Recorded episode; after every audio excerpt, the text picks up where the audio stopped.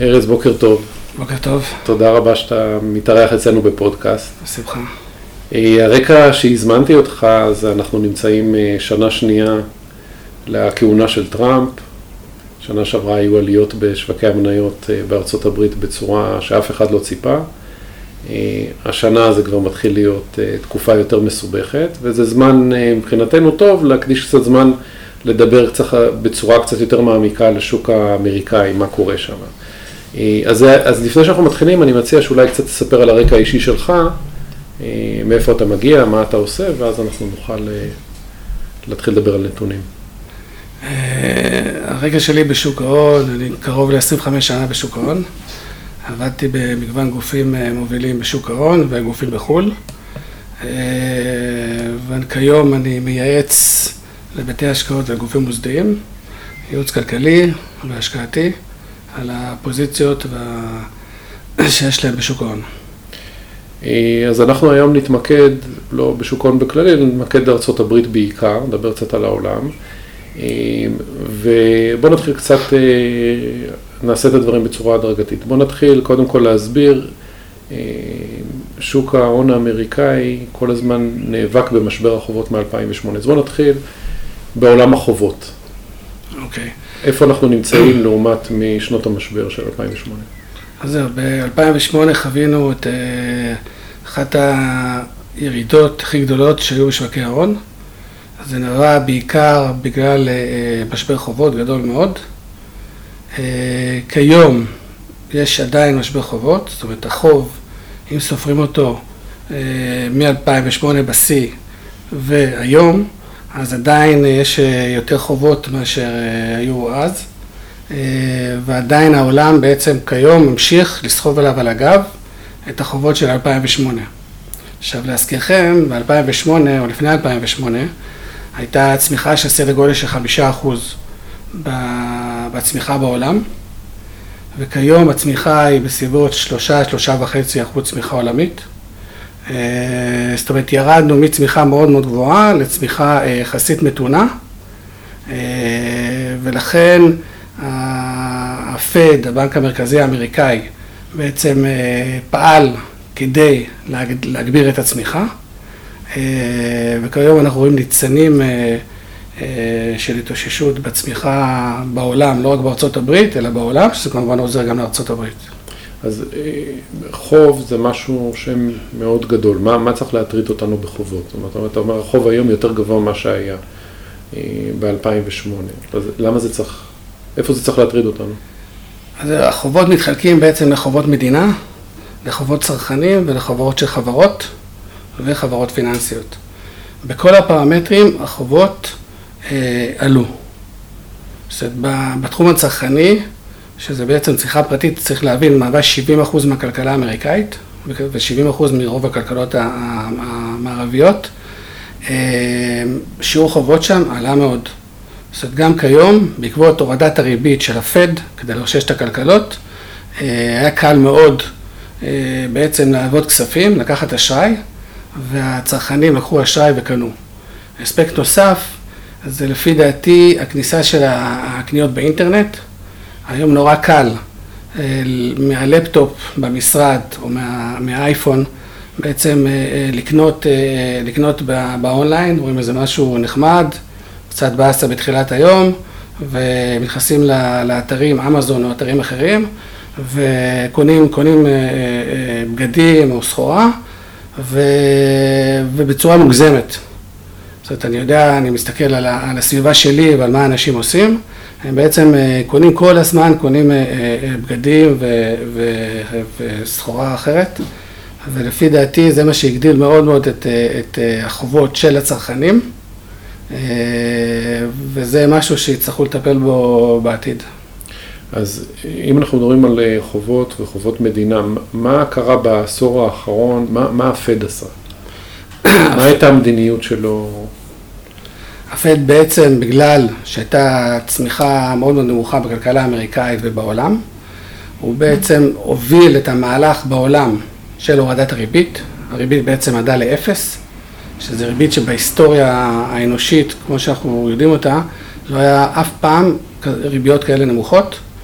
זה היה שלב ראשון. שלב שני, הוא רצה שגם האגרות חוב היותר ארוכות, התשואות שלהם ירדו, כדי שיהיה קל לחברות בעצם לגייס כסף בריביות יותר נמוכות, ואז הוא התחיל לקנות אגרות חוב ומוצרי חוב אחרים מהשווקים הפיננסיים, וככה בעצם הוריד את התשואות של הנכסים, של המוצרי חוב והאגרות חוב, הוריד אותם לרמה שהייתה נוחה מאוד לחברות לגייס כסף, ואז לנסות לאושש את הכלכלה, וזה כמובן השפיע גם על הצרכנים, שבעצם גם היה להם, החובות שלהם בריביות הרבה יותר נמוכות.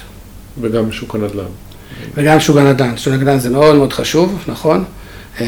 שוק הנדל"ן בעצם נהנה מאוד מאוד מריביות נמוכות, בגלל שבדרך כלל זה, זה גופים שהם מאוד מאוד ממונפים ויש להם הרבה הלוואות, וברגע שמורידים להם את, את, את הריביות על ההלוואות שלהם, אז הם יכולים לקנות, לקנות נדל"ן ובעצם להרוויח עליו הרבה יותר. עכשיו, בש... למעשה לפני כמעט שנתיים חל כבר איזשהו שינוי שיש כבר נשיא חדש, המדיניות משתנה ועל הרקע הזה גם הפד משנה מדיניות. אז תכף נדבר על טראמפ, אבל מה הפד עושה כרגע שהוא לא עשה בעשור האחרון? כרגע בעצם הפד, בוא, בוא נתחיל מעליית טראמפ. עליית טראמפ לשלטון, מי שזוכר ביום הראשון של טראמפ עלה, השווקים ירדו ב-7-8 אחוז, סדר גודל, ובאותו יום הם כבר הפכו כיוון. והשווקים נהיו אופטימיים. זאת אומרת, טראמפ הבטיח בקדט, במסע הבחירות שלו, דברים שאמורים לאושש את הכלכלה, כמו ירידת שיעורי המס לחברות, שזה היה על השולחן של הרפובליקנים כבר לפני טראמפ, וחלק גדול מהשוק העריך שהמס באמת ירד, כי גם הרפובליקנים ששולטים גם בקונגרס וגם בבית הנבחרים שולטים ב... ובעצם יחליטו שהם הולכים עם טראמפ ומורידים את שיעור המס. ואז ראינו בעצם עלייה חזקה מאוד בשווקי המניות, וזה העצים אפילו את אפקט העושר. אפקט העושר, בעצם איך סופרים אותו? סופרים אותו על ידי המניות שיש לאנשים, נדל"ן ונכסים אחרים. זאת אומרת, ברגע שהבורסות עלו מאוד חזק, אפקט העושר אפילו התעצם. ואנשים התחילו בעצם להוציא עוד כספים ולהניע את הכלכלה קדימה. חלק מהכלכלנים אומרים שלא היה צריך את טראמפ, הכלכלה גם ככה הייתה מתאוששת, אבל עכשיו האפקט של טראמפ בעצם הביא לכך שעד היום שבעצם הצמיחה הרבה יותר גבוהה ממה שחשבו. אז עכשיו הפד נכנס לזה שהורידו את המיסים, מה, מה המדיניות שלו כרגע, מה, מה הוא עושה? הפד כרגע בעצם, טראמפ הוריד את המיסים, הם ראו שהצמיחה, לא רק בארצות הברית, גם בעולם, מתחילה לעלות. רואים, ראינו ניצנים של, של אינפלציה, והפד החליט שהוא בעצם מתחיל לעלות את הריביות. לאט לאט הוא מתחיל לעלות את הריביות, מחשש שבעצם האינפלציה תעלה הרבה יותר, בגלל שהצמיחה תהיה מואצת, ובעצם הוא התחיל בתהליך של, של עליית ריביות. ודבר נוסף, אם בעבר הוא קנה אגרות חוב ונכסים פיננסיים, עכשיו הוא מוכר אותם. ובגלל שהוא מוכר אותם, פשוט זה היצע וביקוש, חלק מההוצאות התחילו לעלות. גם בגלל האינפלציה שהתחילה לעלות, וגם בגלל הנושא שהפד בעצם לא קונה כבר, והוא מתחיל למכור סדר גודל של בין 30 ל-50 מיליארד לחודש, הוא מוכר בעצם אגרות חוב. אותם אגרות חוב שהוא קנה בשנות המשבר. בדיוק, נכון, הוא קנה סכומי עתק של בעצם אגרות חוב, והיום הוא בעצם מתחיל לשחרר אותם לשוק, גם לא קונה חדשות וגם מוכר את חלק ממה שיש לו, ולכן אנחנו רואים שהתשואות, נגיד לעשר שנים, עלו מעל השלושה אחוז. רק לחדש, כשאתה מדבר על תשואות, זה תשואות של שווקי החוב. שווקי החוב, תשואות של אג"ח עשר שנים של ממשלת ארה"ב, גם אגרות חוב של, של, למשל, אגרות חוב של חברות לשנתיים, ומגיעות לשלושה אחוז. ולמשל פיקדון, היום פיקדון בבנק, אם אתה בנק אמריקאי או בשוויץ, זה בנק בדולרים, גם פיקדון שלושה חודשים זה בערך שני אחוז. ופה יש קצת משחק עם הנושא של, של שווקי המניות. בעצם תשואת הדיבידנד היא בערך שני אחוז, ופתאום אתה קבל פיקדון בבנק שני אחוז, עוד לגבי שלושה אחוז על אג"ח לשנתיים של חברות יחסית יציבות וטובות, ואז אתה אומר אולי אני צריך לעבור מ, מ, בעצם ממניות, אולי לאגרות חוב, ואז הנושא של עליית הריבית בעל, בעל משמעות הרבה יותר גדולה כיום. אז ננסה לפשט את זה. קודם כל, זה שמעלים את הריבית, זה לא, זה לא מסוכן. ל... עדיין המדינה נמצאת בחובות מאוד מאוד גדולים. עליית ריבית זה אומר הוצאות מימון גבוהות. נכון. אה, אחד, אחת מהטענות בעצם על, על, על טראמפ, שבעצם אה, הוא האיץ את הכלכלה ובעצם מבזבז עכשיו כספים אה, ומגדיל את החובות.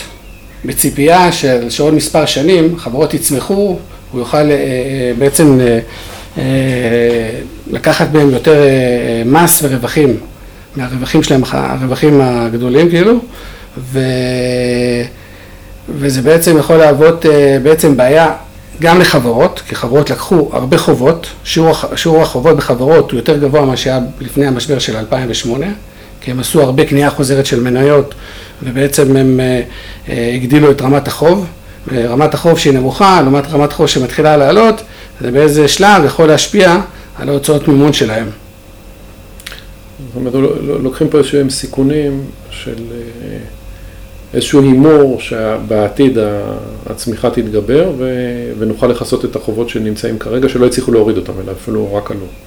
נכון, הפד בעצם לוקח סיכון מסוים, הוא רוצה למתן את האינפלציה, ולא רוצה שהאינפלציה תרים את הראש בצורה משמעותית, והוא אומר, אני מוכן שהחברות שהרוויחו בתקופה הזאת הרבה מאוד כסף, אה, אה, בעצם אה, ירוויחו קצת פחות, אבל הכלכלה תהיה הרבה יותר יציבה. זאת אומרת, אתה אומר, יש סיכון שמתחבא פה זה של האינפלציה. נכון. אז עכשיו, התרגלנו בעשור האחרון שאין דבר כזה, זה נעלם, אתה יכול לקנות הכל דרך האינטרנט בלהשוות מחירים, אז מאיפה פתאום צצה האינפלציה? אז זהו, אז אינפלציה, כשמסתכלים על נתוני האינפלציה בארצות הברית, היא מתחלקת לשניים. יש, תח... יש, הכלכלה האמריקאית בעצם מחולקת לכלכלת אה, מוצרים וכלכלת שירותים. הכלכלת שירותים אפילו יותר גדולה מהכלכלת אה, מוצרים, ורואים שהאינפלציה שה... שקשורה למוצרים יורדת עדיין, שזה נקרא אפקט אמזון, והאינפלציה שקשורה לשירותים עולה. זאת אומרת, יש ירידה, אנחנו חשים, חשים את זה כל הזמן, בירידת המוצרים, כי אמזון וחברות אונליין אחרות מורידות ממחירים מאוד מאוד אה, חזק. אה, ומצד שני, הכלכלת שירותים, אה, המחירים שם עולים. אני מניח על רקע נטולי אבטלה מאוד מאוד מאוד נמוכים ושוק עבודה שהולך ונהיה יקר יותר. נכון. אה, זה אחד הסיבות גם לאינפלציה. מתחילים לראות פעם ראשונה אחרי הרבה מאוד שנים ש... שהשכר מתחיל לעלות. זאת, יש לנו אינפלציה מאוד מאוד נמוכה, בסביבות 4 אחוז, אה, סליחה, לא אינפלציה, אה, אבטלה מאוד מאוד נמוכה, בסביבות 4 אחוז, שזה ממש ממש נמוך. ומצד שני, רואים שחסר עובדים, בעיקר עובדים מיומנים. ובאופן, וזה מה שקורה בעצם, שהשכר מתחיל לעלות. בגלל מחסור בעובדים, וזה הולך אה, לאינפלציה והולך גם לצריכה. כי העובדים, העובדים האלה בעצם צפויים לצרוך, יש להם יותר כסף בכיס. אה, אז עכשיו עסקנו במקרו של ארה"ב, אז לפני שאנחנו מגיעים לשווקי המניות ושווקי החוב בארצות נעשה זום, זום החוצה מארצות הברית על העולם. איפה הברית עומד ביחס לצמיחה בעולם? מה, מה קרה בשנים האחרונות עם הצמיחה העולמית? אז ככה, בעצם ארה"ב, אני מחלק את זה לשניים, יש את המדינות המפותחות והמדינות המתפתחות. המדינות המפותחות צומחות הרבה יותר נמוך מאשר המדינות המתפתחות. אה, הכלכלה העולמית צריכה בסביבות ממוצע שלושה וחצי אחוז לצמוח, זה הערכות פלוס מינוס, אה, אולי טיפה יותר. אה, ארצות הברית צפויה סדר גודל של 2.3 אחוז לצמוח לשנה, זה הסדרי גודל.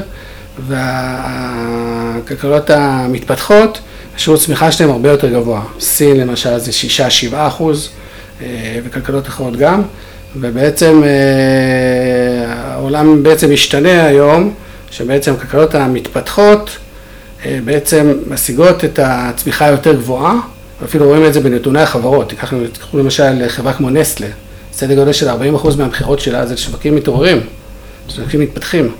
ושם יש צמיחה. בארצות הברית ובאירופה הצמיחה, אמנם יש צמיחה, אבל הצמיחה מאוד מאוד נתונה. ומה מסביר את, ה... את הצמיחה המתונה הזאת? למה זה כל כך קשה? אז לפי דעתי יש כמה סיבות עיקריות. סיבה אחת זה בעצם האוכלוסייה בשווקים המפותחים מיפן, ארצות אירופה וארצות הברית מתחילה להזדקן מאוד, ומצד שלי הילודה יורדת מאוד. זה לא כמו בישראל שהממוצע הוא מאוד מאוד גבוה של אה, מספר אה, של הילודה, ילודת ילדים. אה, במדינות המפותחות הילודה מאוד מאוד יורדת, וזה גורם לכך שבעצם הכלכלות ממותנות, זו סיבה לפי דעתי אחת.